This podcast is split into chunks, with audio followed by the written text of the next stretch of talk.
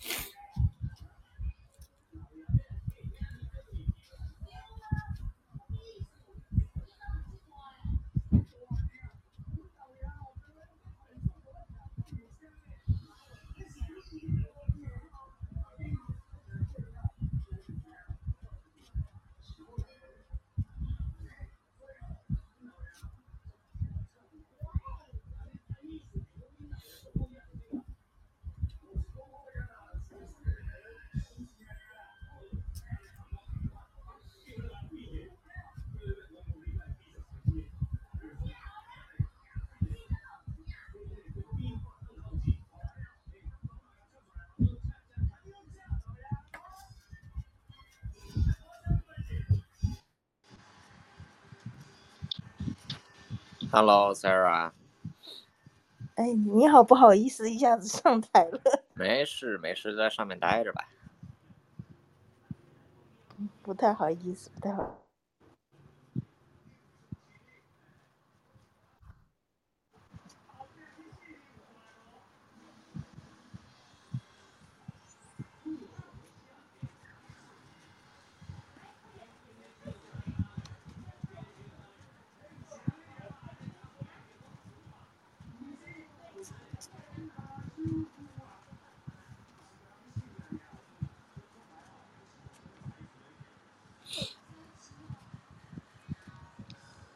嗯。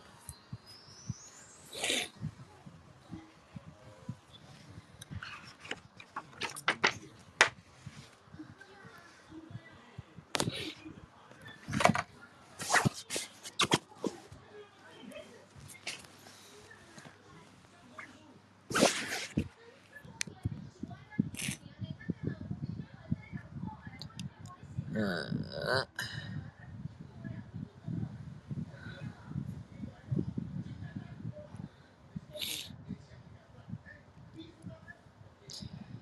哎，看一看。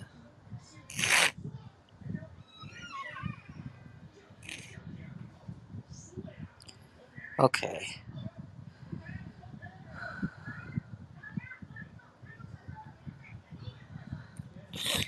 来开始。大家好，欢迎来到汉超课堂。嗯，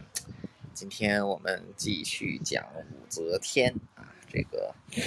上前面结尾的时候提到，这个武则天在啊显庆五年啊开始逐步涉及到朝政啊，主要原因就是因为她老公唐高宗李治，金上皇帝啊这个身体不太好，呃需要这个。有人帮忙暂行军权啊，就是暂代朝政。呃，其实这段期间啊，远远谈不上是武则天临朝听政，因为啊，就是没有成这种太后听政的制度化。啊，还有一个呢，就是只是皇帝需要武则天啊，暂时在后宫啊帮忙他参决朝政啊，而不是这个直接去面见大臣啊，像慈禧太后。未来那样去做这个临朝听政啊，跟武则天后期做的临朝听政也不一样。那这个，呃，后来之所以武则天能够常态性的啊，就是掌握有大唐的实际的权力，就是在从高宗时期开始，呃，并不是高宗一开始就给了他大权。而是这个过接下来的二十几年的时间啊，呃，皇帝不这个不时的会发病，呃，每次一发病呢，就会请武后和太子呢暂代军权，啊，所以说武后之后能够掌握政权呢，一方面是皇帝经常发病给武后制造了机会，另外一方面呢，也是武则天有些刻意而为之啊，有些刻意发展的结果。呃，首先要确定的啊，就是中太子这个高宗一朝，武则天呢，其实最高最多也只能做到是在内宫啊帮助皇帝参决朝政，而不是临皇听这个临朝听政。那真正在帮助皇帝在前面来代理朝政呢，其实是太子啊，就是这个太子监国。比如说啊。第一次这个监国就是在显这个就是在显庆五年的时候啊，太子八岁的时候，呃，皇帝跟皇后当时去东宫这个东都洛阳游玩啊，让八岁的太子监国啊，其实就是挂个名号而已。啊，在隆朔二年，公元六二二年，然后六三六三三年到公元六三六这个六六六啊，不是六六六三三啊，是六六三。到公元六六四年的时候，也就是这个龙朔四年啊，这个龙朔四年的时候，那当时这个武则天就已经和金上啊这个并称为二圣了。那接下来呢，这个太子啊，一共啊就是长这个就是临朝听政有十次之久啊。第一次是在这个这个显庆四年的公元六五九年，最后一次呢是在龙朔四年，就是公元六六四年，呃，将近十四五年的时间，太子十次临朝听政啊，相当于每一年半就有一次临朝听政。那这个武则天之所以能以二圣的姿态啊站上这个朝政啊，就是从这个啊，就是从这个呃不对啊，我刚才说错了，从这个显庆四年啊，一直到这个第三次的龙朔四年啊，公元六五九到公元六六四啊，就是这五年的时间啊，武则天呢就从原先的皇后啊。跟皇帝一起并列二圣，那这个发展的时间之发展的这个时间之快呢，一方面呢是因为当时太子李弘年纪尚小啊，从这个八岁到十三岁而已，呃，这个但是太子年龄小，并不是武则天成为天后的唯一的缘故啊，其实还有其他的这个其他的原因。呃，首先要想搞清楚这一点啊，就是为什么武则天能够称为二圣。我们首先要搞清楚唐朝的太子制度啊，或者说唐朝的东宫制度。呃，太子呢居住在东宫啊，东宫其实并不算在皇庭内城之内啊，它是属于在皇庭内城之外的这么一个地方。那东宫的这个设立啊，从这个太子，从这个太子的老师啊，再到太子的太傅啊，再到太子贤马这些，其实是完全按照这种。呃，朝朝廷的组织模式啊，就是复刻过来。比如说啊，这个当时这个朝廷分为三省嘛，就是尚书省、中书省、门下省。那太子的詹事府其实就相当于上这个外朝的尚书省，这个左春房呢，其实就相当于门下省，右春房呢就相当于这个中书省。那太子监国理政的时候呢，其实呢也是由詹事府、左春坊和右春坊当中的东宫幕僚啊，协同太子，像三省六部的官员一样，来协理政事啊。所以说，大唐的这种太子制度啊，其实就相当于是一个小皇帝复刻版啊，就相当于就是无论从组织架构上，包括在太子听政的时候啊，都是这个，都是这个如这个如此。那这个，所以当太子监国的时候呢，啊，就拿第三次啊，也就是这个啊龙朔三年啊，公元六三三年的这一次听政为例。那当时是这个啊，就是这个司空啊，就是仍然是李绩，然后许敬宗呢是太子少师。这个之前帮助武后啊，这个搞定长孙无忌的这个功臣李，这个就是这个李义府啊，因为贪赃枉法，这个时候已经失势了。所以呢，当时因为太子年纪尚小啊，像李弘那个时候才多大呀？啊，他那个时候连这个才十一二岁而已。所以当时的这个掌掌政的这个政权呢，太子名义上均这个就是啊这个。呃，监国理政，但其实呢，这个权，这个当时理政的方向呢，还是在于东宫的啊，就是这一府、一府二坊的官员手里。而一府二坊的这些官员呢，在当时其实是由三省六部的官员来进行兼任啊。所以在太子监国理政期间，为什么太子年纪尚小，国家政权还能够稳定的进行呢？其实主要的缘故啊，并不是在于武后的干预，而是在于所谓的这个太子东宫的班底啊，其实就是朝廷之上。来负责行政大权的这个官邸啊，因此朝政才能这个，因此朝政才能这个啊顺利的这个顺利的进行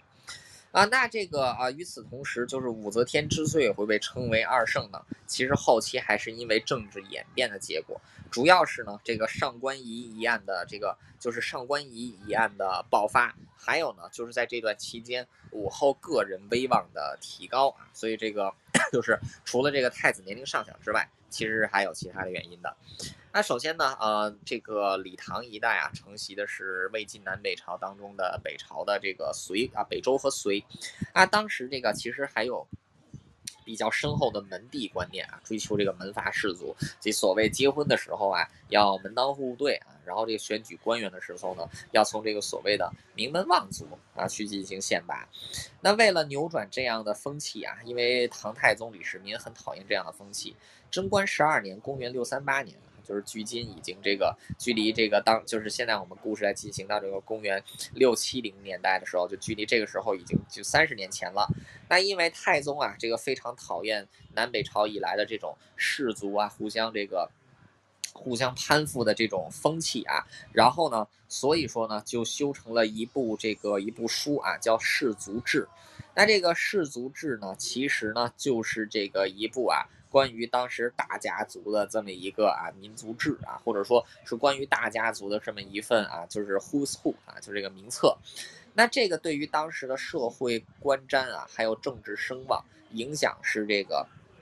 十分大的啊。因为这个氏族志呢，它当时主要是记载的这些高门大姓啊，并没有把一些旁门小户给这个参与其中。那因为武则天自己是这个武士啊，文水武士，文水武士是个小族，所以并没有被收录到这个寄宿大族的这个氏族制当中，所以武则天啊非常的不爽，因为她现在都已经贵为皇后了嘛，她肯定想让自己家的这个声望也起来啊，这样的话呢，也能对自己本人的声望有所帮助，所以呢，在这个啊就是。在这个啊，就是李义府、许敬宗啊，这是在两年以前，李义府和许敬宗的这个啊扶持之下啊，挟持呃帮助之下，啊，武皇后呢就是修订了另外一本书啊，叫《性录》。那《姓陆》呢，可以说是摆脱了之前的这种传统意义上的门第观念来进行书写啊，能够列入《姓陆》的这个名号呢，标准就是。以皇朝得五品者输入族谱，换句话说呢，当朝的官员啊列入五品，只要是请取得五品以上的品级，其家族都可以列入此族此族谱。然后呢，按照这个族氏的大小和等级的高低，一共呢分分为九等。那皇后与皇帝啊，因为是这个匹齐，所以说呢，就是和这个皇这个皇后的这个武士啊，就跟李姓。啊，李武士跟李氏就被列入了这个姓录当中的第一等啊。除此之外呢，朝廷的一些官员啊，依照这个官阶的大小，还有就是他们个人威望的大小啊，他们的名录呢也被收集在了这个姓录之中。那因为这个标准啊，是定的完全是以当世功绩啊来定。所以普遍呢不被一些这个之前的名门望族的后人所承认啊，民间只是称他为这个官员勋格而已啊。但是对这些这个从寒门啊、从小门提拔上来的这些官员和士族来说啊，确实一剂强心针。因为这样的话呢，其实就等于啊，这个通过姓录的修订，其实在否就是否定了他这个很长一段时间存在的这些高门大姓啊，就相当于是提拔了一些。自永徽这个永徽朝开朝以来的一些这个对武后和皇帝有功之臣的这个名录，那在修成了这个名录之后呢，啊，在这个同就是在这个显庆四年，那显庆四年呢，这个武皇后在阔别了家乡啊，阔别家乡，这个都已经十这个快二十年之后呢，就回到了并州啊，也就是太原，然后呢回家省亲。那在这样的情况之下啊，这个武皇后已经是贵为当这个就是已经是母仪天下的皇后。除此之外呢，又刚又刚刚修了这个姓陆啊，来提升本家的威望，所以选择在这个时候返还并州啊，对武皇后来说可以说是。这个衣锦还乡，那这一次回到了并州呢，武皇后又对武家的这个子嗣啊，还有武氏的这个啊，就是武氏的这个已就已死的先祖，还有这个现在还在世的这个 族人，大肆的进行封赏。那这一次武皇后返回并州呢，让文水武氏的社会声望啊，这个大幅提高，他本人的这个威望呢，也是水涨船高。啊，另外呢，就是武皇后啊，在这个政治场合也越来越，这个也越来越啊，摆高自己的这个姿态啊。就比如说啊，在这个册，就是在几年前啊，在这个两年前，她哎不对，就是她在这个册封皇后之后，其实就在同一年，在同一年这个啊，她成为皇后啊，皇后的册封大典之上啊，她就是以大唐皇后的身份啊，驾临这个长安城的肃义门，接受文武百官。还有这个啊，外国军长的这个朝见啊，这个是开创了一个皇后接受百官朝见的先例啊。这个自武后史那这个也是他自己这个招摇的啊，招摇的一点啊。另外呢，他又让自己的这个已故的父亲啊，这个有武士岳被追赠为这个周国公啊。除此之外，还追授这个官职司徒啊，就是这个大这个朝廷这个重员。另外呢，又让自己的母亲啊，还在世的杨真被封为了这个代国夫人。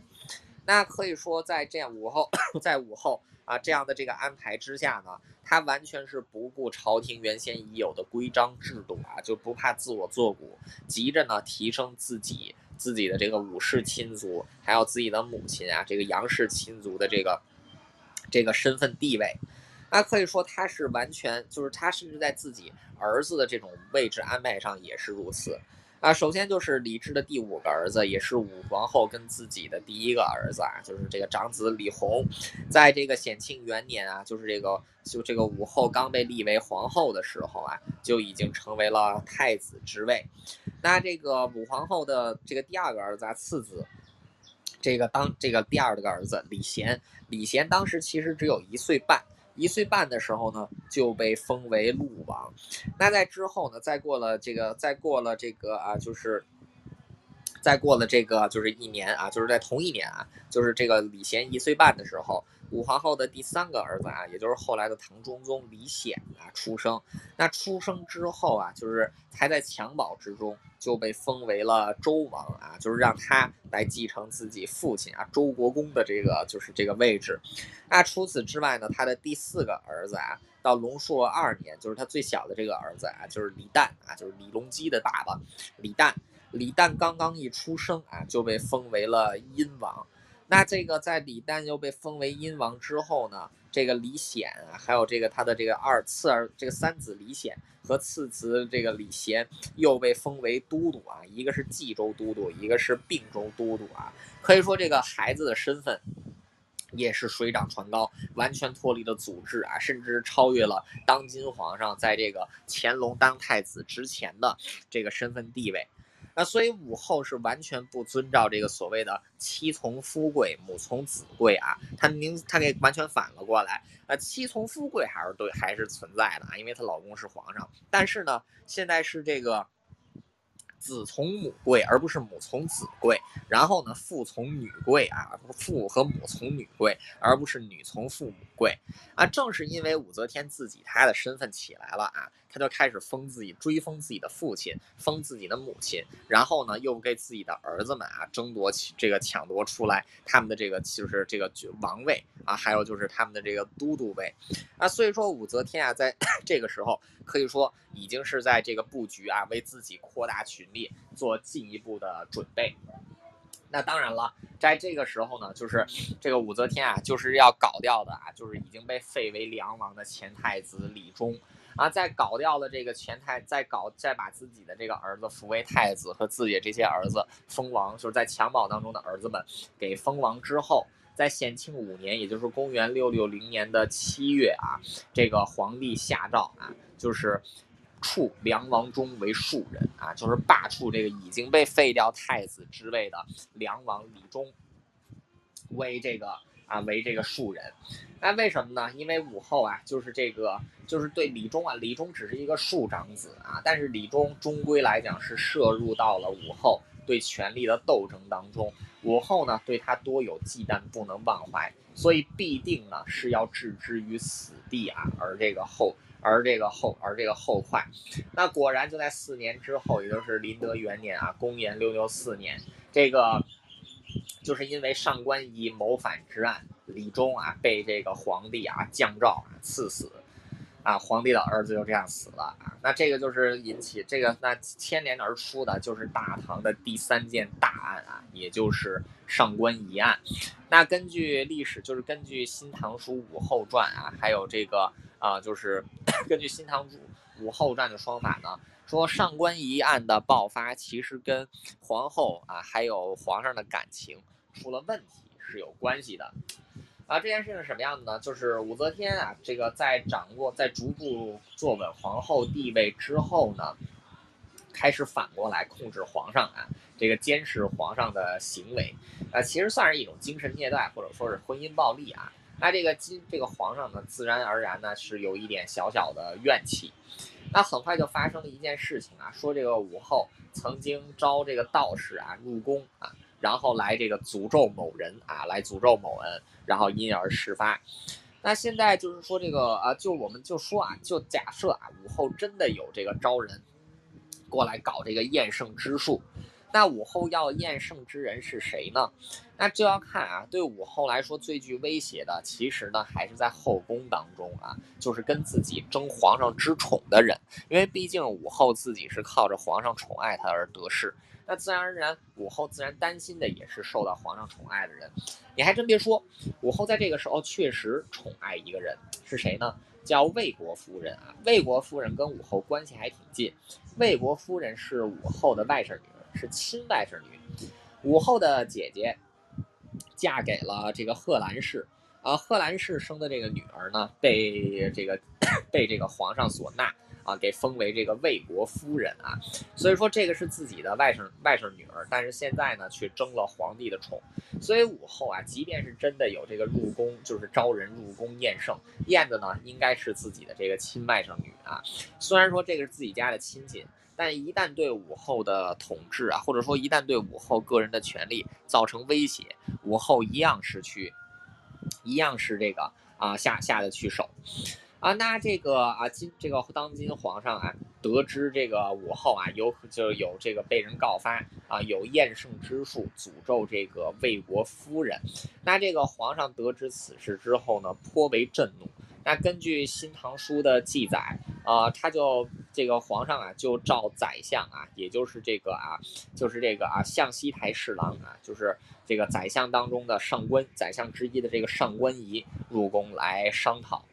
那上官仪给皇上留下的这个记，这个就是说呢，就是要废掉这个皇后啊，并且让上官仪来起草这个废掉皇后的诏书。呃，上官仪。呃，上官仪呢，他是尤善文章啊，这个成名非常的早。呃，早年呢是这个出，早年呢是曾经在这个啊，就是杨这个杨公人啊下面做官，得这个杨公人的举荐呢，进入到贞观朝，受到了贞观皇帝啊，就是这个太宗李世民的喜爱，把他编入了弘文馆做学士。那之后呢，就由在这个唐高宗李治时期呢，被在这个兼任弘文馆学士的时候呢，又被提拔作为宰相啊。他是一个学者出身，他是典型的这种学者出身的大臣，啊，但是他的这个性格啊，也是典型的这种学者大臣的这个性格啊，他有这种学者的这个所谓的这个倔脾气在啊，就是这个学者的这种清高啊，就是恃才任势啊，就是所以很多人呢都挺讨厌他的。哎不管怎么样啊，就是这个上官仪啊，上官仪就是这个被皇帝命令去起草这个废武后的诏书。呃，武后在朝中，在这个后宫当中啊，眼线变密布啊，所以这件消息很快就被武后知道了。武后马上就去见皇上啊，这个跟在皇上面前就哭啊，就说说这怎么一听流年就要废我啊，然后就在皇上面前又哭又闹。皇上毕竟还是喜欢武后啊，就是这个夫妻两个人到现在啊，都是这个。又给他生了好几个孩子啊，然后在做太子的时候，两个人就有那么一点点私情，那所以这个一看这个自己的这个结发之妻啊，在自己面前就是哭成这个样子，呃，皇帝可能于心也有不忍，就说，哎呀，不是我干的，不是我干的，说都是上官仪教我啊，那可以说都是一说都是上官仪教我啊，这皇上这也够损的，直接就把这件事情啊，这个。搞给了这个上官仪了啊，就把这个臭皮球就踢给了这个上官仪了。那武后整肃上官仪的方式，其实和之前搞倒搞倒这个长孙无忌的方法是一模一样的，也是由这个许敬宗啊，就是来搞。那这个上官仪啊，在当宰相之前，曾经做过这个废太子李忠的谋士啊。然后另外一个人叫王福胜，王福胜现在在尚书台工作。王福胜啊，也是曾经 这个服侍过吕征，啊，于是呢，武后就指使许敬宗啊，当朝的另外一位宰相许敬宗，诬告三个人啊，就是图谋大逆，要扶助废掉被废掉的吕中，这个为太子。那这个麟德元年十二月啊，也就是这件事情，就是我这个上官仪，上官仪。起草废后诏书的四个星期之后，上官仪呢就被捕下狱，啊，他的这个儿子啊，他的这个儿子上官庭之，还有另外一位涉及到这个啊，就是所谓的这个这这个啊谋反当中的王福胜都被杀掉，家族也被出没。那上官仪很快也被坐实谋反之罪，就被处斩。那上官仪的儿子啊，上官庭之的女儿上官婉儿，此时只是一个襁褓当中的婴儿，成为了罪人之女，被没入了皇宫当中。上官婉儿后来在长这个皇宫当中长大，变成了一个才貌双全的惊世才女，被日后的武则天啊所用。不过这个就是，不过这个就是后话了。那武则天也通过上官仪一案一石二鸟啊，就是 构陷，通过构陷上官仪跟李忠谋反，先弄死了上官仪，然后呢，这个皇帝下诏，派出使者将李忠给赐死。除此之外呢，又扩大连坐之罪，将这个对武后颇有微词的宰相啊，刘道这个以刘强道为首的诸多朝中大臣啊，接连的这个牵连啊流放。那可以说啊。武武后是通过这种方式啊，在朝中又搞倒了一批对自己不利的大臣啊。那在这个经过这一次啊，其实大家也就看得出来了啊。武后呢，虽然说没有这个对朝政有极有极强的控制权，但对于金上啊，确实有极强的影响力。从此之后呢，天子每次上朝啊，这个武后呢都垂帘坐于其后啊。这个政务大小呢，武后都有参与其中。天下之大权呢，自然而然的也就开始从皇帝的手中，慢慢的呢变成皇帝和武后两个人共享。那这一年呢，刚好就是在这个太子第三次监国之后啊，公元六六四年，上官仪案爆发之后，那这个武皇后就和天子一起这个并称二圣了。那可以说这个啊，李治啊，就是虽然说他并不是一个庸才。那可以说他的性格当中是有妻管严啊和懦弱的这一部分，啊，当然说一个人懦弱不，这个说一个人懦弱，并不是说这个人就不是个聪明人啊，懦弱的人也有可能是聪明人，还有可能是这个经世之才，但是懦弱的人呢是没有勇气和别人发生冲突的，他没有说不的这种勇气，那恰恰皇上就是一个这这么一个没有说说不勇气的人啊，所以说他自然而然就能受到武后极强的影响。啊，不过经上官仪一案之后啊，武后也不太刺激自己的老公了啊，因为毕竟武后的权力还是从她老公那里来的啊，所以夫妻二人啊之后就再也没有闹，这个再也没有闹过什么矛盾了啊。那这个武后在这个时候呢，还要进一步的啊，就是提高自己的母仪啊，提高自己的威望。那这个作为一个当权者，那这个最直接的方式呢，自然而然的就是粉饰太平啊。所以武后就要到泰山去封禅。那之前曾经有人劝过唐太宗啊，去泰山搞封禅啊。这个唐太宗觉得这个自己不够资格啊，就自己这个不要去封禅。那现在到了麟德元年啊，称二圣之后呢，武则天和皇帝就在公元六六四年麟德元年七月一日下诏，宣布在麟德四年，也就是公元六六五年的这个这个三这个正月，就是麟德。这不对，就是再过两年啊，就是麟德三年的正月啊，要到泰山来这个 封禅。那武后前这个武后啊，希望在泰山封禅，无非就是要有政治目的。第一呢，是彰显他这个并称二圣参与朝政以来的这种天下太平的政治成就啊，所以要去封禅啊，要粉饰太平。第二一个呢，就是要突出他的个人政治地位。啊，比如说，在这个麟德三年的这一次封禅的过程当中啊，这个皇后作为女性，是直接参与到国家最高级的这种天地的祭祀大典当中啊，这个可是前无古人后无来者之事啊，所以这个能看得出来，武后要提升自己个人地位的这个目的。那在这个自我，就是在这个自我自我放飞啊，然后在这个啊，就是这个主持典礼啊，然后这样的这个这这这种这样的这种啊自我凸显的情况之下，根据唐书记载，当时底下的很多官员啊，其实都是暗自窃笑啊，对此感到有一些的不耻啊。但对于对于武后来说啊，官员的不耻，对此时对他来讲啊，其实 已经没有任何的意义了啊。就是在武后的眼中呢，在中国历代啊，她是唯一一个主持封禅大典的这个皇后啊。这个对于武后的政治地位，还有她的历史地位，都是一个极大的提升，还有突破啊。说你们这些臣子的嘲笑，你觉得武则天啊，她自己当时真的会在乎吗？啊，大典举行完毕啊，正好是麟德三年的正月五日啊，顺便就改元为乾封啊，以此庆祝。那这一年呢，皇后武则天四十二岁，距离她啊这个距离她这个入宫啊，已经过去了整整二十八年之久。而且在这个时候呢。武后可以说啊，也是这个又做了一件事情啊，就是在封禅的过程当中，她又做了一件让她自己很开心的事情。还记得前面提到的太后想要诅咒魏国夫人吗？就是皇帝的那个新的宠妃啊，就那小娘们儿自己的外甥女。武则天通过封禅大典除掉了自己的外甥女啊，她是七个，她害死了自己的外甥女。她是怎么做的呢？这个呃，这件事情啊，就要提到武后啊，对这个。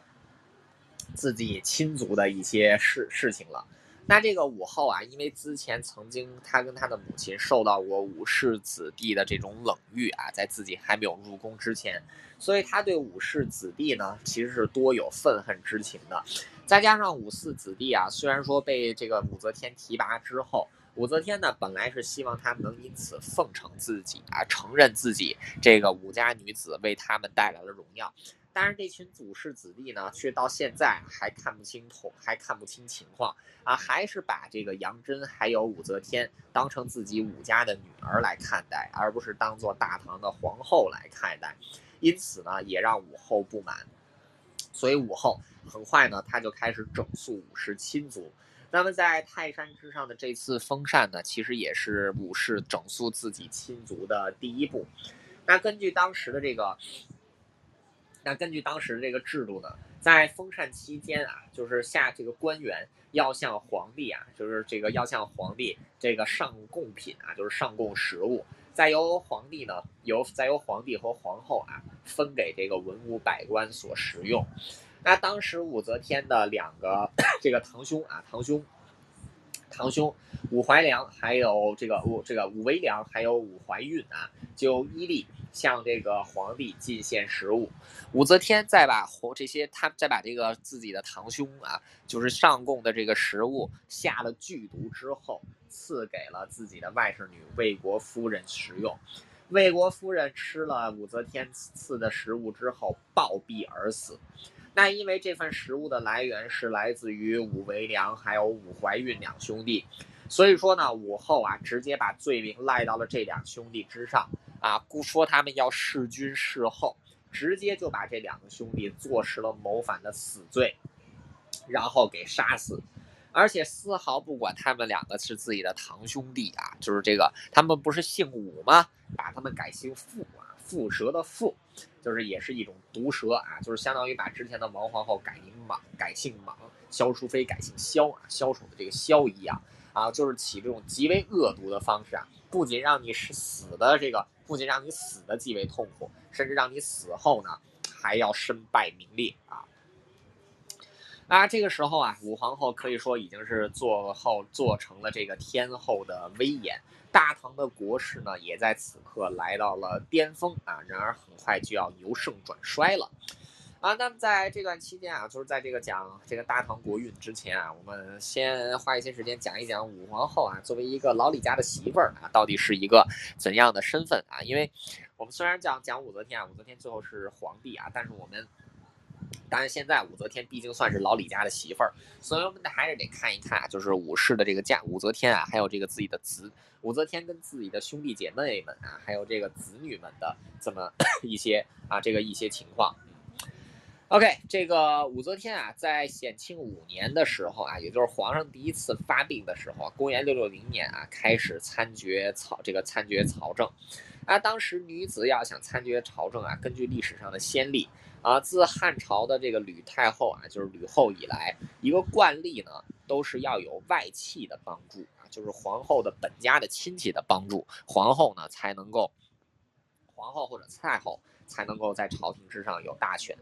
那在唐朝的政制度之中啊，这个官员就是人任官的途径呢，主要是五种。一种呢就是封爵啊，就是这个朝廷赐给你；第二种呢勋庸啊，就是你自己升职；第三种呢资印啊，就是由现任的官员进行提拔；第四种呢叫科举，叫科举考试；第五种呢叫老考。老考呢其实就是这些下级官员啊，通过自己的这种每年的制度考核啊，然后再往上这个进行这个啊跨级这个跨级这个升迁啊。所以说当时是有这种一整套的这种。就是提升制度而来的。那武家啊，前面第一期我们讲到武师岳啊，他也算是当世功勋太原元这个太原元谋这个十六功臣之一啊。所以武氏子孙呢，依到这种封爵啊，就是依到这个就是他们的这个封爵，还有这个勋庸的这种啊途径，就可以做官啊。但他们呢做的这个官呢，就是以他们武家自己的身份地位，做不成大官啊，也只能做这个小官。啊，但因为武后的这个这个武后啊，身份地位提高，再加上他修这个姓路啊，提高了武氏的这个啊地武氏这个家族的地位啊，所以说武氏子弟的这个官呢，也就可以越做越大啊。比如说武元庆啊，就已经是这个武元庆啊，就从一个地方官做到了中央官啊，当了司宗上卿。武元爽啊，从这个安州直接兼到了这个内府少监啊，就是这个管这个内府监。啊，是这个从六七品品级的官员啊，直接坐着火箭啊，上升到了三四品级的官员啊，可以说速度是很快的。那就在这个武士心外戚啊，看起来前途大好的时候啊，他们却自掘了坟墓。呃，我们先暂停一下啊，这个我去喝点水。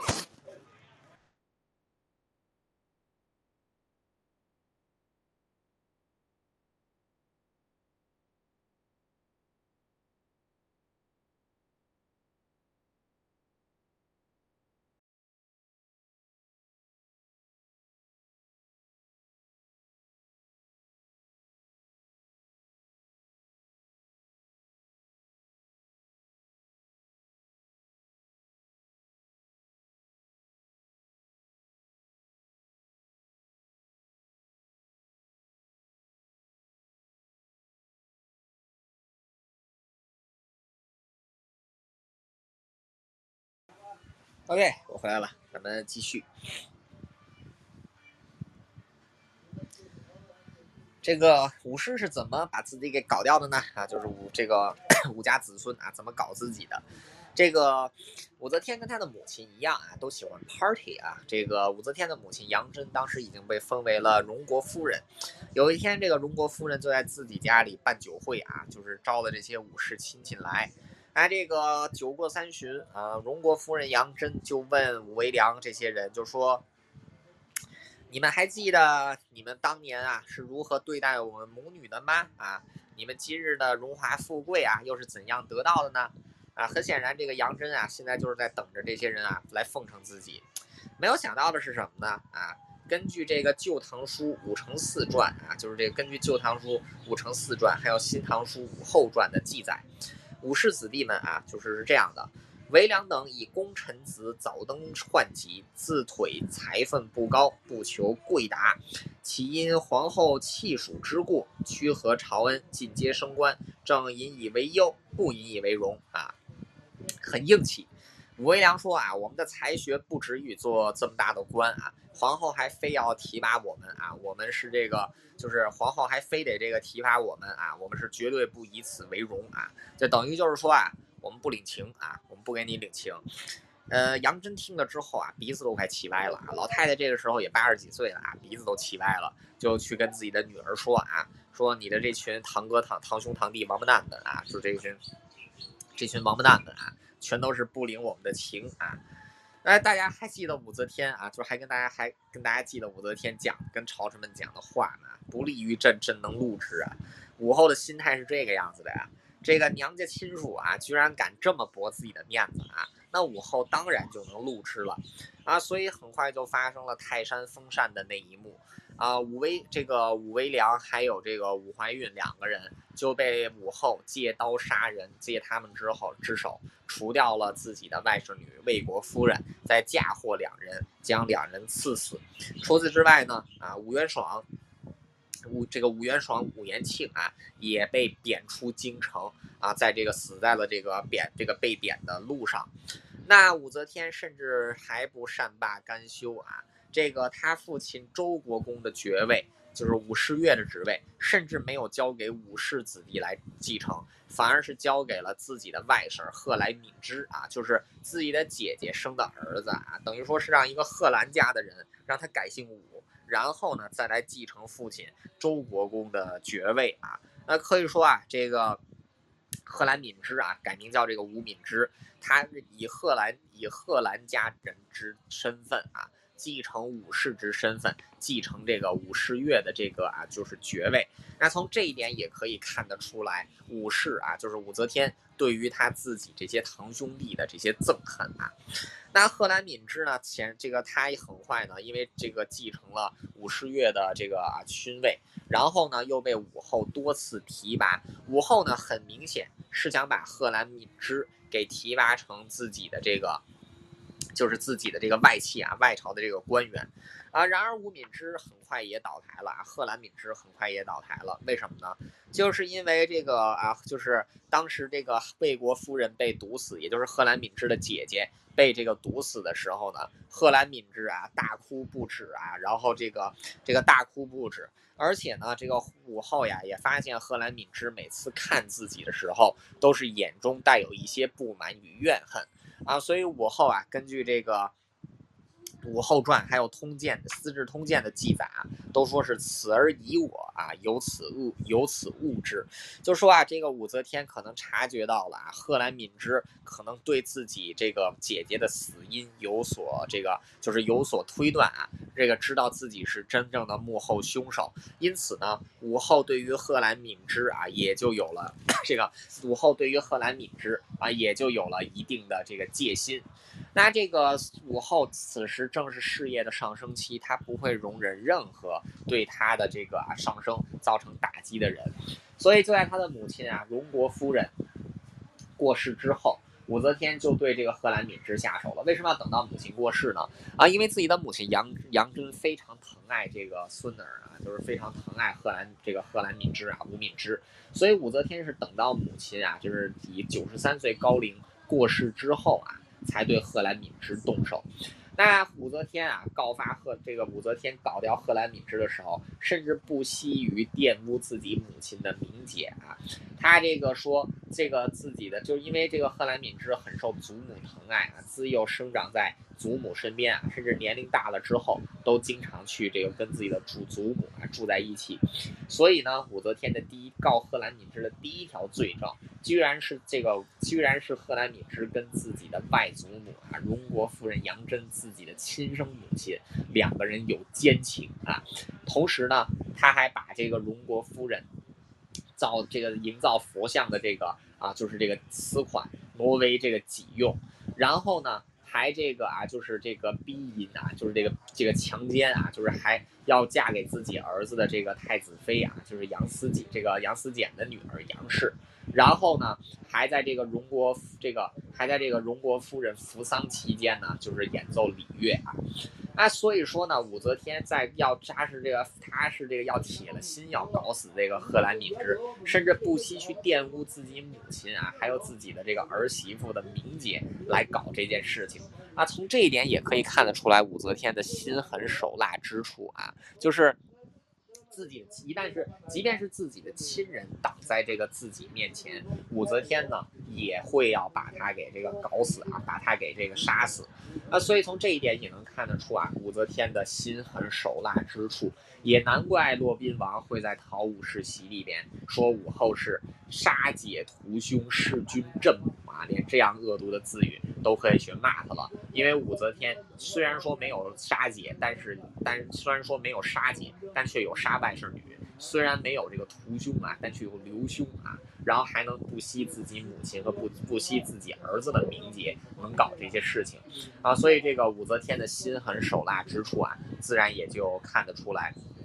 那当然了，武士最终还是要依靠一定外戚势力的。他虽然搞死了自，搞掉了自己的这些堂兄弟啊，还有这个义父、这个义母的兄弟们。啊，但是对于他们的儿子啊，比如说像武参武三思啊，这个武承嗣这些人，武后呢，在日后啊，反而对他们引以正用啊，把他们纳于这个，把他们这个纳于自己的这种啊，就是管制之下。那让武士也为自这个让那些武士子孙啊，在日后为自己所用。但是终其一朝啊，武则天始终没有给武士子孙啊重大的权利，甚至连最后自己也没有把武士子孙立为来自己的太子。这个是武后对于自己的本家，那武后对于这个娘家在夫家的这个娘家，对自己的这些妯娌们啊，相对来讲还是不错的。这个武则天在当皇后的时候，跟这个老公的这个兄弟们啊、叔伯们，还有其他的宗亲啊，相处还算愉快，甚至有一些还算是挺这个挺亲密的啊，就是跟自己本家来比啊，就是这个还就是跟自己本家来比啊，算是非常的这个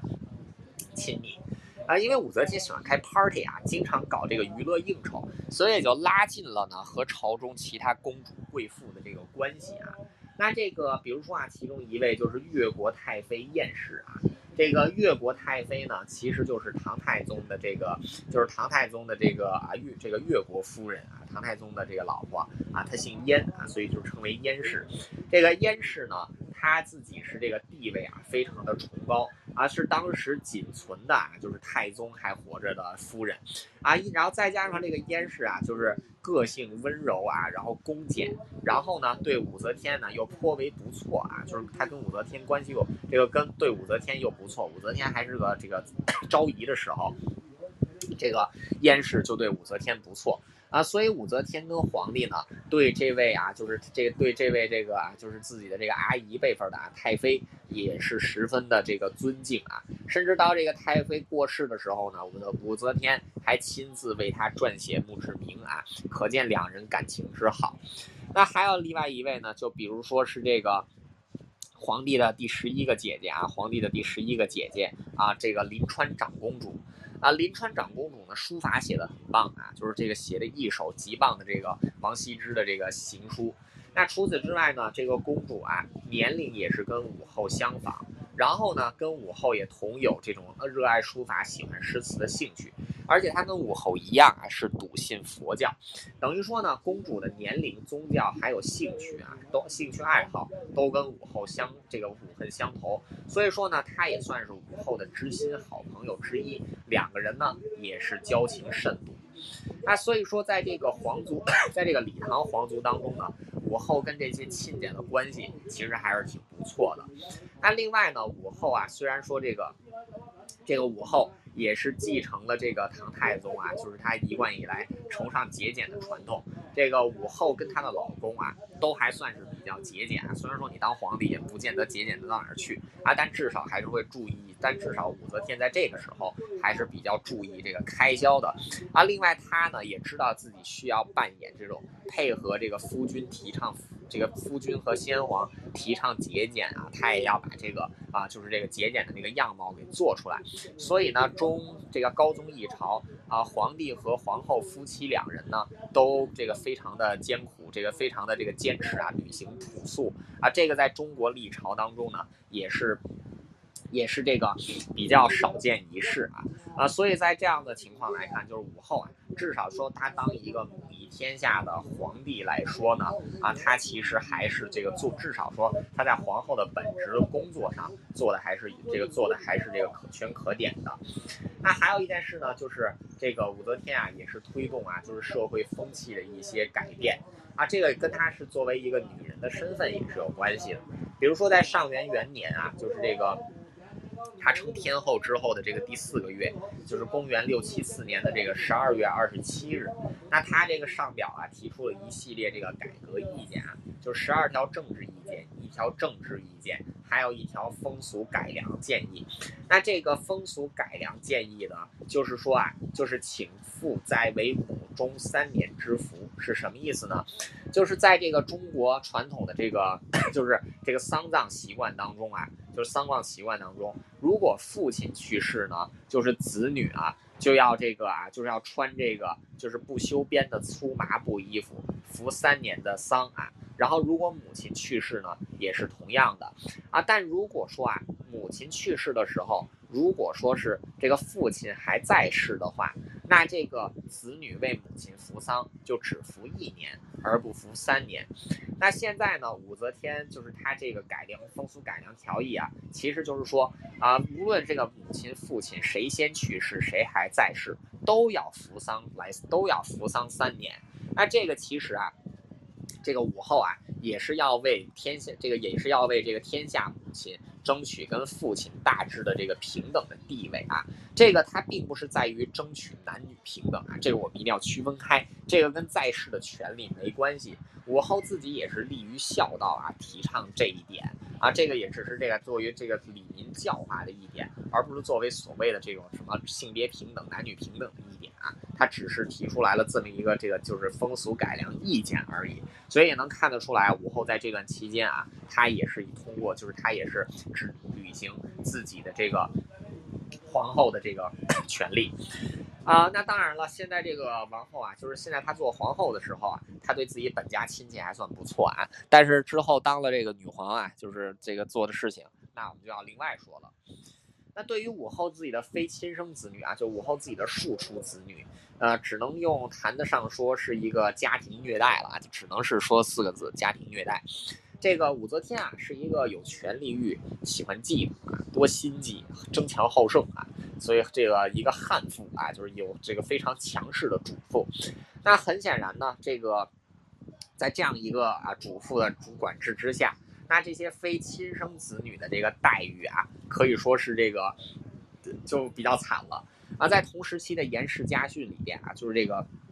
这个隋隋朝的隋朝的这个唐氏家这个《颜氏家训》啊，颜之推写这个《颜氏家训》里面就曾经说过啊，这个后期虐待前妻之子，嫡嫡妻虐待庶出子女，是当时常见的社会现象啊。所以武则天虐待这个自己的这些庶出子女啊，就是其实。也是啊，有这个除了他自己的个性的缘故啊，也是有这个就是这个就是当时的社会的这个习惯在里边啊。废太子李忠啊有多惨，刚才都已经说过了，先废梁王，再废庶人，最后直接给赐死。那这个李忠的这些庶兄弟们啊也不好过啊，像这个像这个啊就是。这个就是啊，这个高宗的次子啊，当时许王啊，叫这个李孝楚，这个李孝啊，李孝后来也是被这个贬到了外朝啊，就贬到了这个外面，做了这个睢这个遂州刺这个刺史他，之后也是这个死在了外面啊。那这几个儿子基本上都是给贬在了这个外面啊，然后之后呢都有软禁啊，或者是都给这个这个都给这个杀掉啊，然后这个啊。就是这个啊，就是他对这些子女的这个排斥啊，可以说是这个非常的严重啊。但早期啊，也只是歧视还有排斥而已。把这个表面上呢，仍然是这个维持着这个亲的角色啊，就是一边去贬他们呢，一边呢还去这个啊，就是好好安抚一下，就是说这个就是这给一口砂糖，再给一一这个喂一口喂喂一铲屎，再喂一口砂糖啊，这种样子啊。那这个啊，就是但是这个就是。这个皇这个自己的庶庶子啊，就是这庶出的儿子们都被贬到了外面。呃，庶出的这些女儿们啊，就是这个益阳公主还有宣城公主，其实也不见得好到哪里去。这个啊，因为他们的这个生母啊是这个这个萧淑妃，所以说啊，这姐儿俩一直以来都是被软禁在这个宫里边啊。到了这个接近三十岁了啊，都没有出嫁。唐朝的时候，女子都是十三岁到十八岁之间出嫁啊。这俩老姑娘到了三十岁啊，是到快到三十岁了，都不给这个嫁人。啊，当时这个太子李弘已经长大了啊。这个李弘，这个这件事情发生在咸亨二年啊，公元六七一年。这个二圣去东都旅游的时候呢，二十岁的太子留在长安监国。啊，太子在后宫巡视的时候呢，就在掖庭啊，就是这个宫中关女奴的地方，在掖庭。见到了这两个异母姐姐啊，两个人都快三十岁了，这个三十岁了还没结婚，这个李李这个李红啊觉得很难过，立即上奏啊，就是希望能将两位姐姐出嫁，啊，结果武皇后看到自己的儿子居然为自己的庶子女出头啊，这个武皇后大为震怒，当即就把这两，就是你不是让他们出嫁吗？行，嫁吧，嫁给谁呢？嫁给当时的两个侍卫啊，一个叫做这个，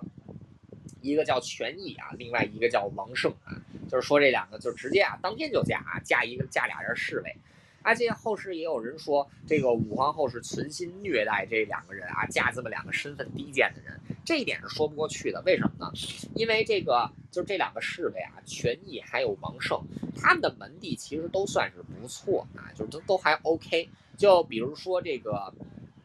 权益啊，权益是这个现在的甘肃天水人啊。就是他这个，就是家里是一直以来也都是这个，就是这个高，就是也都是官员，而且他的这个祖父啊，叫这个，就是这个祖父啊，全洪寿的时候。还是这个秦王府的谋士啊，之后也是因为玄武门之变之功，被封为这个啊，就是这个啊卢国公啊，所以他也算是这个，就是这个门第也算是不错啊啊。这个另外一个人呢，就是这个王胜啊，王胜其实也差不多啊，就是他的父亲还曾经任这个这个就是这个歙州这个贺州司马啊，所以这两个人呢，你门第身份地位都不低啊。就是配得上这两位公主的啊，但是这个武则天确实也对这两个公主有虐待，为什么呢？因为当天就嫁了啊，这就有点是这属于这过分了，而且还是随便就找了两个人，而且这事儿还没完，就是武则天之后啊，就是很快啊就找到理由啊，通过这个牵连啊，就把权益跟王胜啊，就给这个啊，就是给涉涉及到冤案当中啊。把两个人给处死，让两个公主啊早早的就守了寡啊，然后之后呢，就是在等自己这个临朝专政当皇帝之后呢，又将两位公主赐死啊。所以说啊，终归来讲啊，他还是是这个又心狠手辣啊。所以说武则天对自己的庶出子女呢，就是让他们出嫁或者做外官啊，让他们保持封号，但是呢却流贬在外或者软禁的。或者软禁开来，并断绝他们跟皇帝之间还有兄弟姐妹之间的联系，很显然呢是一种虐待啊，是一种家庭暴力。呃，那这个我们再讲讲完这个武则天啊，就对于自己的这个 庶出的子女，再加上他对自己的亲生子女又如何呢？呃，武则天对自己的亲生子女算是一位严母的角色啊，就是当然了，她对自己的亲生子女十分疼爱啊，好吃好喝供着，呃，但是呢，对他们的教育其实相当严格啊，读书要这个用入宫，居家要这个讲究孝顺啊，待人要有礼貌，行为呢要严检点啊，就是从小对他们都是严格教育。那这个，而且啊，就是武后，就是这个皇帝的这些子女排行，武后的这些庶出、这些嫡出的子女啊，武后的子女们是自行排行的，不跟那些废物庶兄弟们啊排在一起啊。从这一点也可以看得出来，武后啊对于其他兄弟姐妹的这个虐待和对自己孩子的这个偏袒。啊，这个武后的长子是皇当时的皇太子李弘啊，前面已经讲到过，他这个名字有这个应颤之意。那李弘啊，从小也是这个，就是从小也是十分的孝顺啊。在这个呃李弘过世之后啊，他的父亲啊就曾经给他写过这个悼文啊，就是这个孝敬皇帝瑞德记，说他是至诚啊、至仁、至孝、至明、至简、至正。至直至通啊，说他是这么一个性格啊。当然了，这个道文一般来说都有这种粉饰之嫌啊，这个可以。这个我们是必须要知道的啊，但是从这个啊全这个《新唐书》啊，就《新唐书》还有这个《全唐文》里面啊，记载的一些关于李弘的言行啊，确实可以看得出来，李弘呢是一个仁孝因果的人啊，就是他这个啊为人处事有自己的政治性格啊，有自己的立场和主见。那这个呢，其实也就导致了他跟自己母后的冲突。为什么呢？因为太子太过能干，而且太过有主见，而偏偏武则天又是一个好权力的人，所以母母子之间呢，关系呢，就是。会有一些紧张之处啊，比如说李弘啊，这个李弘啊帮自己的两个庶姐姐说话，结果让武则天引发大怒啊，就是这个其中就是这个其中之一啊。但是这个武则天跟李弘虽然说只是有这种啊，就是这个。就是这个啊，怎么讲？就是在权，因为权那个性格还有权力上的冲突，两个人之间有些许不快啊。不过武则天跟李弘啊两个人呢，至少还能维持一这个非常不错的关系。啊，甚至这个太子李弘啊，就武则天来说还有重要的种植作用啊，因为是维护自己这个皇后地位的一个重要的筹码。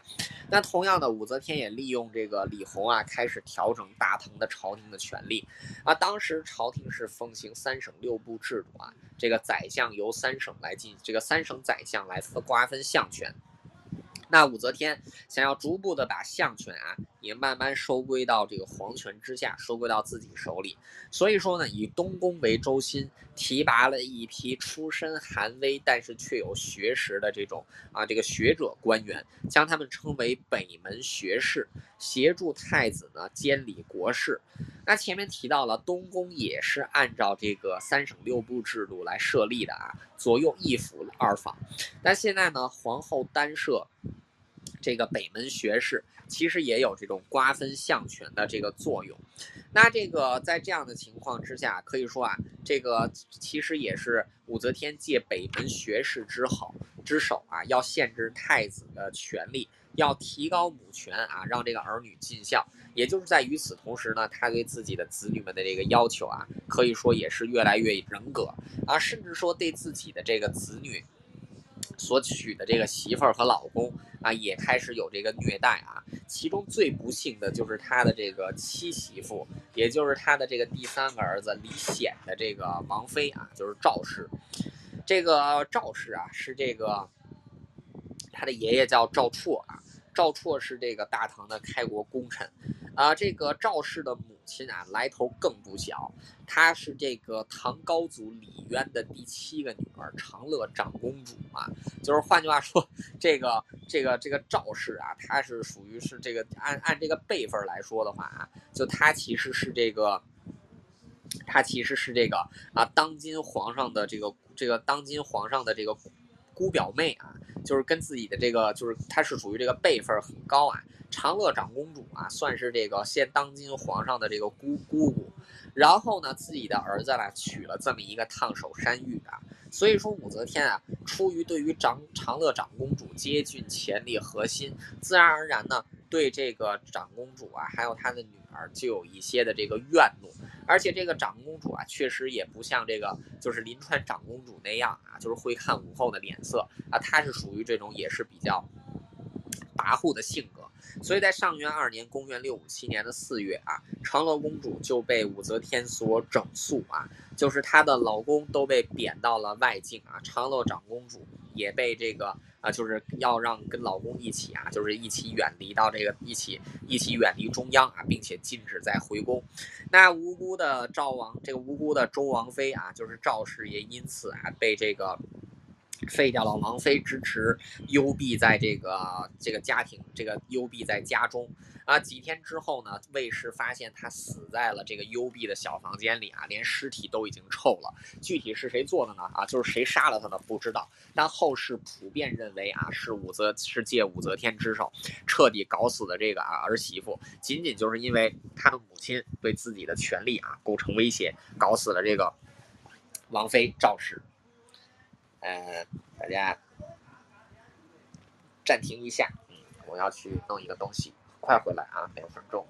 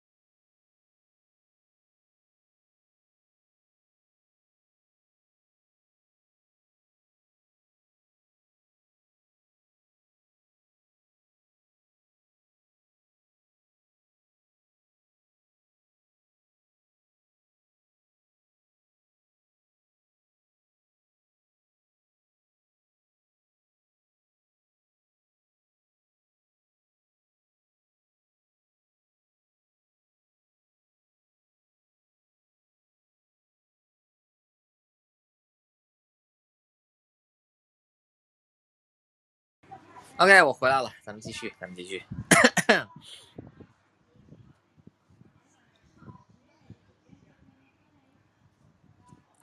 哎，所以说这个武则天啊，有些时候还是挺这个狠毒的啊。但是这个呃，武则天跟自己的儿子啊，长子李弘的关系其实还是比较不错的啊。然而很可惜啊，李弘二十四岁的时候就这个死了，在这个啊上元。上元二年的这个四月二十五日啊，这个太子弘啊，突然就死于东宫啊，当年只有这个二十四岁。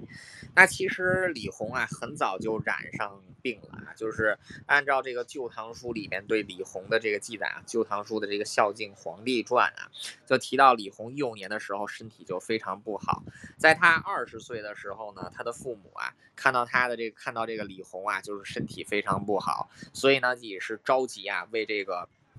新太子啊要这个完婚。第一个选的这个老婆呢，就是这个杨思典的女儿啊，就是之前被武后构陷啊，说是被这个贺兰敏之给逼奸的这这这这个这一位啊。然后，但是这个后来这个因为这个发生了一些这个后来因为这个就是啊武则天啊为了搞掉这个贺兰敏之，不惜牺牲杨思典女儿的名节啊，所以这个就说啊这个。这个等待结婚的太子妃已经被贺兰敏之所奸污啊，所以这桩婚事就告吹了。那这个到了咸亨四年二月啊，也就是这个两年之后啊，太子二十二岁的时候，这个武则天还有李治又为他挑选了一位这个啊，就是又为他挑选了一个太子妃啊，就是这个裴居道啊，这个金吾这个左金吾将军裴居道的女儿裴氏。为皇太子妃，那两个人呢，就在父母的主持之下，迅速的完婚啊，然后并且还盖了新的这个皇宫啊。然而很可惜啊，这个两人还没有生下任何子嗣，在这个上元，在这个上元二年的时候，太子就过世了。那太子的死啊，让武则天还有皇帝都十分的悲痛。啊，破例呢，将太子追敬为皇帝啊，视为少敬皇，是个视为孝敬皇帝。那李弘也是唐朝第一位啊，被赠为这个皇帝的太子啊，就是他是为这个他是这个第一位，那自然而然也是以这个皇帝之礼来葬之。那根据历史的在这个唐书啊，就是《唐会要》这个还有《大唐诏令集》的记载。武则天还有金上李治对于长子李弘的死啊，可以说是十分的难过的。啊从这一点也可以看得出来啊，武则天对于这个儿子的喜爱之情啊，那自然而然是这个被反映出来的啊。然而太子死了之后呢，啊，这个太子死了之后呢，啊，太子妃还有太子的岳父啊，裴居道还有裴氏，也是这个之后也能也没有摆脱这个悲惨的命运。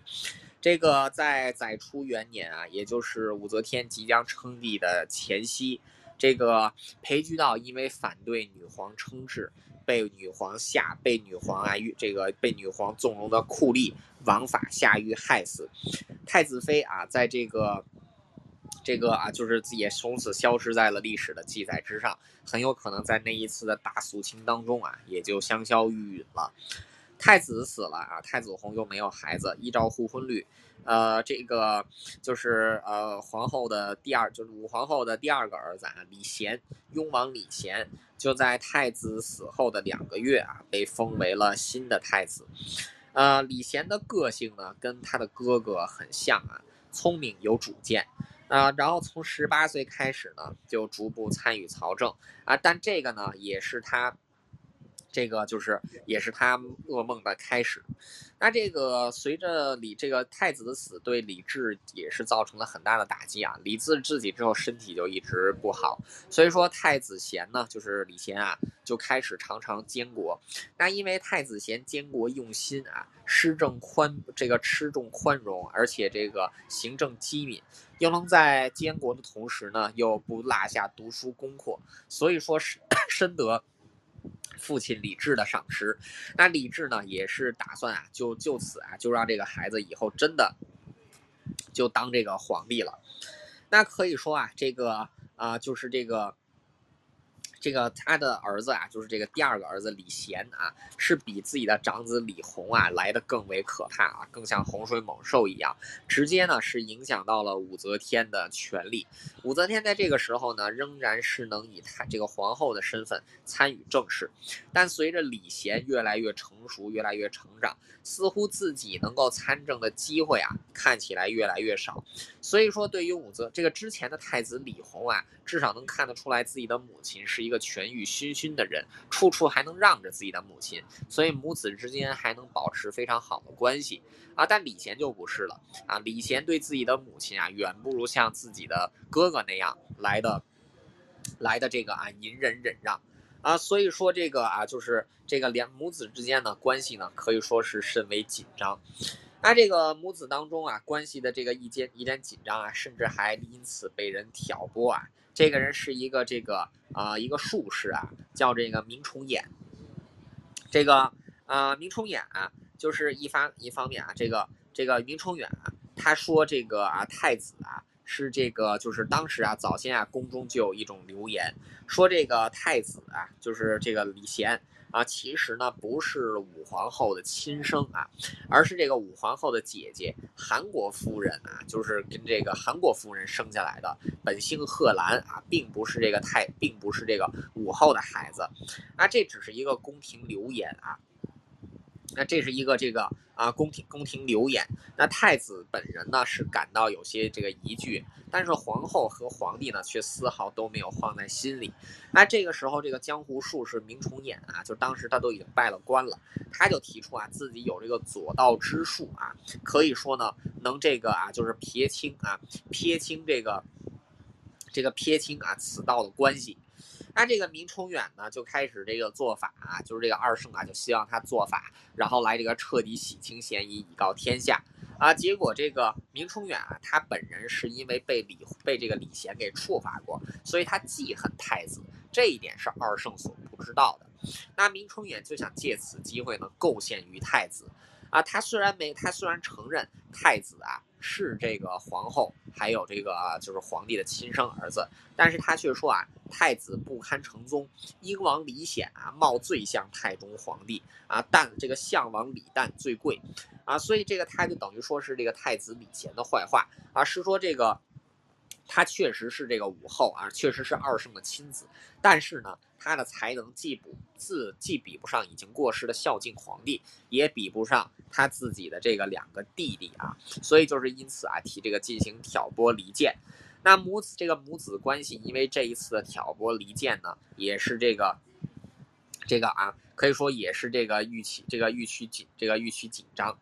那这个也正是在这样的情况之下呀，母子之间的关系啊，从一开始的相互猜疑啊，再到后面的这种啊挑衅啊，那这个就这个啊关系啊，逐步的这个关系也是逐步的恶化啊。其实就本质上来说啊，就是这个要说这一切宫斗的本质，就是因为武皇后本人啊，绝不能容忍啊她自己本人的权利啊来受到挑战。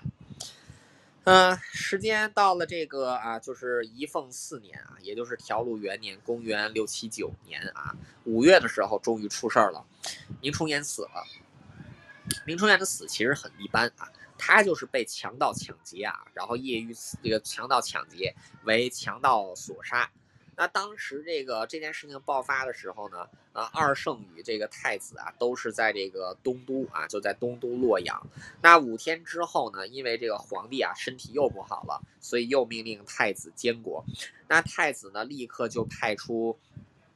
官兵啊，来去搜捕这个刺杀严崇衍的这个，就是明这个这个啊，就是这个也这个明崇俨的这个刺客。因为明崇俨毕竟当时还是个朝廷官员啊，所以说这个。所以说他这个官府肯定要查的，啊，然而当时啊，民间就有传言说，说此事啊，杀掉这个明崇俨的主谋其实就是太子本人。为什么呢？因为明崇俨曾经说太子的闲话。那现在抓不到这个凶手，也是因为太子包庇的缘故。这可能只是民间的传言，但是听在武则天的耳朵里边啊，就是像是真的。为什么呢？因为母子关系本来就不好了，而且偏偏死的又是明崇俨啊，明崇俨偏偏又挑拨过两个人之间的关系。啊，所以说这个，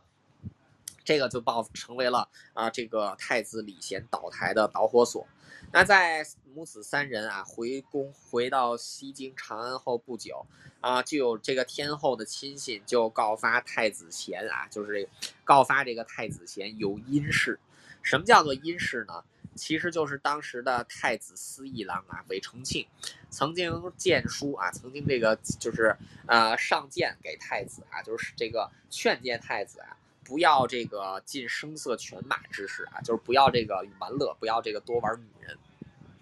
这个其实这个太子啊，太子李贤，他本来就不是作为一个太子成长起来的啊，他是作为一个亲王、一个郡王成长起来的。太子李弘是作为一个太子成长起来的，所以他这个太子李炎啊，从小那李贤从小就跟自己的弟弟啊李显和李旦，就像纨绔子弟一样啊，就是吃喝玩乐啊，这个泡泡妞啊，把把妹啊，就是这样这样搞。那现在做了太子之后啊，虽然说他也是这个监国用心啊，但不时呢还会这个，就是啊打打猎，喝喝酒啊，听听曲儿，然后泡泡姑娘。那这个当时这个官员啊，就是这个韦承庆，单纯是为了提醒太子啊要注意检点来上奏。但是这个奏表就被武则天给利用啊，武则天要求大查特查，要来审视太子的这个行为。所以说啊。母后啊，就是武则天啊，就是要让此案啊成为大案啊，就是要借此搞倒这个自己已经看得不爽的二儿子。最终啊，这件事情是在这个七月啊，这件事情是在七月事发。到了八月的时候呢，太子李贤啊就被贬为了庶人，幽禁了起来。哎，所以说这个啊，太子啊，就是这个也是啊，因为耽这个耽误了自己的这个，就是这个耽误了自己母后掌权之路啊，所以就被废掉了。太子贤刚被废啊，到了这个第二天，他的三弟啊，这个也就是后来的唐中宗李旦，就被李显啊就被奉为了太子。李显的本名不是李显啊，李显本名叫李哲啊，所以说他是当时是英王啊，李哲就被奉为了太子。那这个啊，当时啊，这个就是李李这个李哲跟母后的关系其实也不错啊。后来呢，还娶了这个韦氏啊，就是这个在他二十六岁的时候，他这个之前他不是娶了这个赵妃嘛？但赵妃被这个他的母亲啊虐待而死，所以这个又娶了这个韦氏啊。韦氏也就是后来大名鼎鼎的这个韦皇后啊。然后与此同时呢，这个武则天最喜欢的女儿啊，这个就是太平公主啊。这个太平公主也是被这个啊，就是下嫁给了这个薛尚啊。韦氏跟薛氏都是北方的豪门大姓啊，所以武后明显也是希望啊，能够通过这样的联姻啊，来提升这个，来提升这个武家的地位。那这个很快啊，这个啊，就是呃，韦氏也给李李旦、李显啊，就是李哲生下了孩子啊，所以这个此事按下不表。那。这个女皇还有一个小儿子啊，就是李旦啊。后来的这个呃，他李旦的生的这个第三个儿子，就是后来的唐玄宗啊，唐明皇李隆基。那这个关于李皇后跟李旦的关系呢，我们稍后啊，就是我们到下接下来几期再讲。那最后再来讲一讲啊，就这期这期节目的结尾，再讲讲这个女皇跟自己关系最好的一个这个孩子啊，就是太平公主啊，自己的小女儿太平公主啊。太平公主历史上说她名字没有记载啊，但是也有人说太平公主的名字其实是叫李令月，就是这个李令月太平公主。那这个也有人说这个太平公主其实不叫李令月啊，说是断句出了问题。这个当时在这边啊，就是关于太平公主的这个就是这个名字的记载啊，是这句话按照原文啊，原文是这么读的：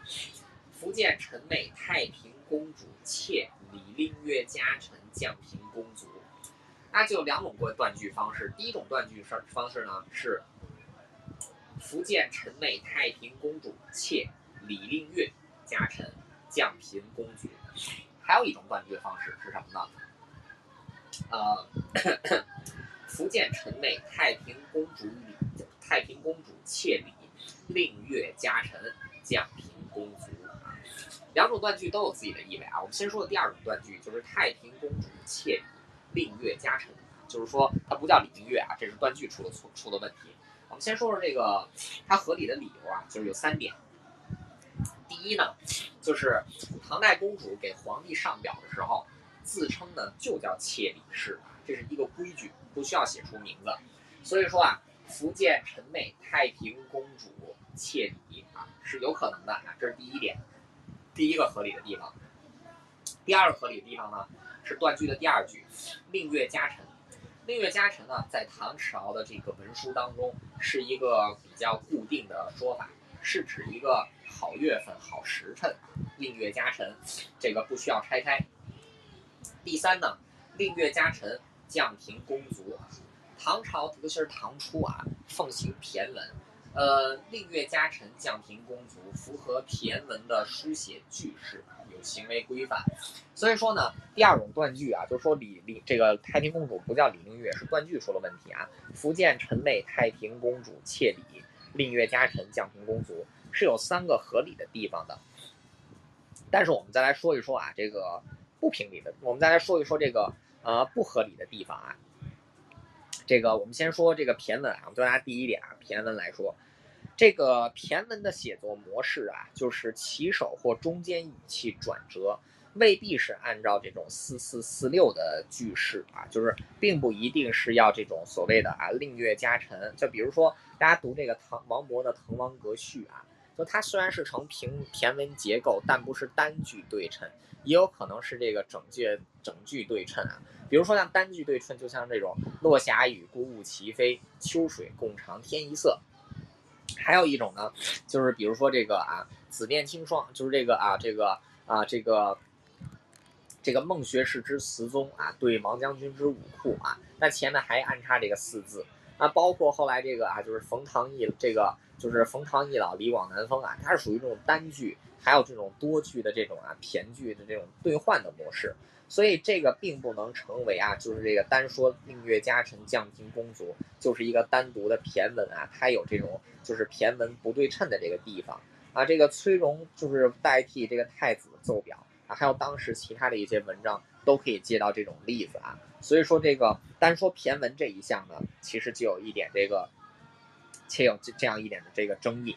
啊。另外呢，第二个就是这个这个奏书啊，就是这个这个奏这个奏表。就是这个奏表是来自于《代皇太子上使表》啊，《代皇太子上使表》是这个崔融的作品啊。福建陈妹太平公主妾礼，令月嘉辰，降平公主这一句啊。这个我们再说说啊，这个表，这个表的名字呢，就是刚才已经提到了啊，这个《代皇太子上使表》，它呢是一份奏表啊，而且呢并不是公主给皇帝上书啊，它是代太子上书。这个第二个理由我们说到完，就是。公主上书给皇帝啊，称妾礼氏是合适的，但问题这个是代皇太子上书，不是代皇太女上书，所以说呢，他不应该称妾礼氏啊，并不是要自称妾礼氏，而是太子上表，而且他也提到了他是陈妹太平公主啊，陈的妹妹太平公主，如果说是太平公主自己上表，应该说是陈太平公主妾礼氏啊，或者说是陈妾礼氏啊，所以说第二一点啊，就是也是有这个。啊，冲突和这个争和这个啊争议的，那因此呢，就是从这一点上来看啊，就是这一份奏表啊，虽然说这个在行文格式上确实是这个就是按照第二种断句模式，确实是符合当时的文章的结构，但是就它的题目啊，还有就是写信的写书件的当事人来看，那这个以上的两这个以上，尤其是最中间最重要的那一条，就是臣妾李氏，其实是不成立的。啊，所以也有可能啊，就是通过这一点，我们可以就是这个可以说啊，就是太平公主的名字可能真的就是叫李明月啊，不是断句出了问题。我怎么说这么多呀？好，不管怎么样啊，就是太平公主跟她妈妈关系是最好的。这个武后啊，就是说这个太平公主最像她，长得也像她，说这个长得像她，个性也很像她啊。就是太平公主确实啊，相当于是这个妈妈的贴心小棉袄啊，就是给妈妈这个分忧啊，同时还不给妈妈添麻烦啊。就在母亲面前一直都是这个非常行为非常的检点啊，不给母亲惹麻烦，也不会耽误到这个母亲的权利啊。说一说母母女的二人啊，相处一直以来都是最融洽的，乃至于之后薛少啊，就是太平公主的第一任老公薛少被这个就是连坐弄死，武则天甚至都没有干这个，就甚至都没有这个将此祸牵连到自己最疼爱的女儿啊，反正把自己的这个女儿啊，就是这个海正。还从这个武家的子嗣里面啊，把这个武攸暨啊嫁给了这个太平公主啊，就是这个相当于是这个亲上加亲的这么一门亲事。然后这个太平公主啊，后来还很贴心，呃，武则天晚年的两个男宠啊，这个这个张张易之啊，还有这个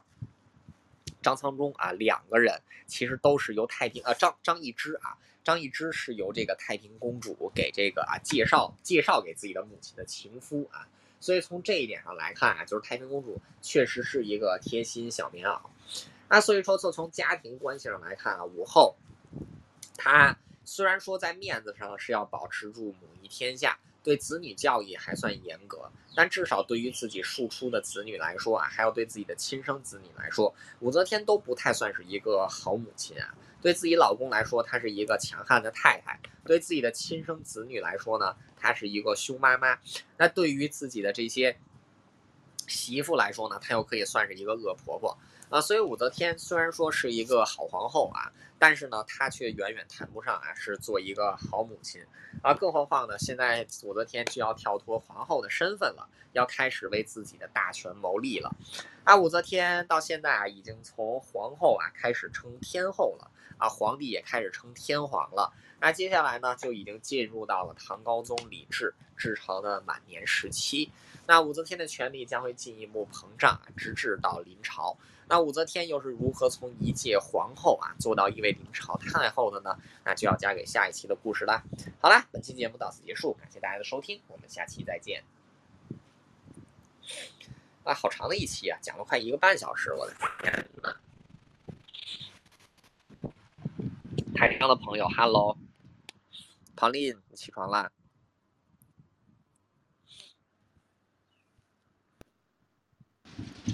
老师辛苦了。君燕子，谢谢君燕，嗯，谢谢君燕。啊，白妖姐你也在忙，你也不上来，好吧？那今天的房间就到此为止啦，那我就炸房喽。晚上可能再开个房读书，拜拜。好，再见。哎。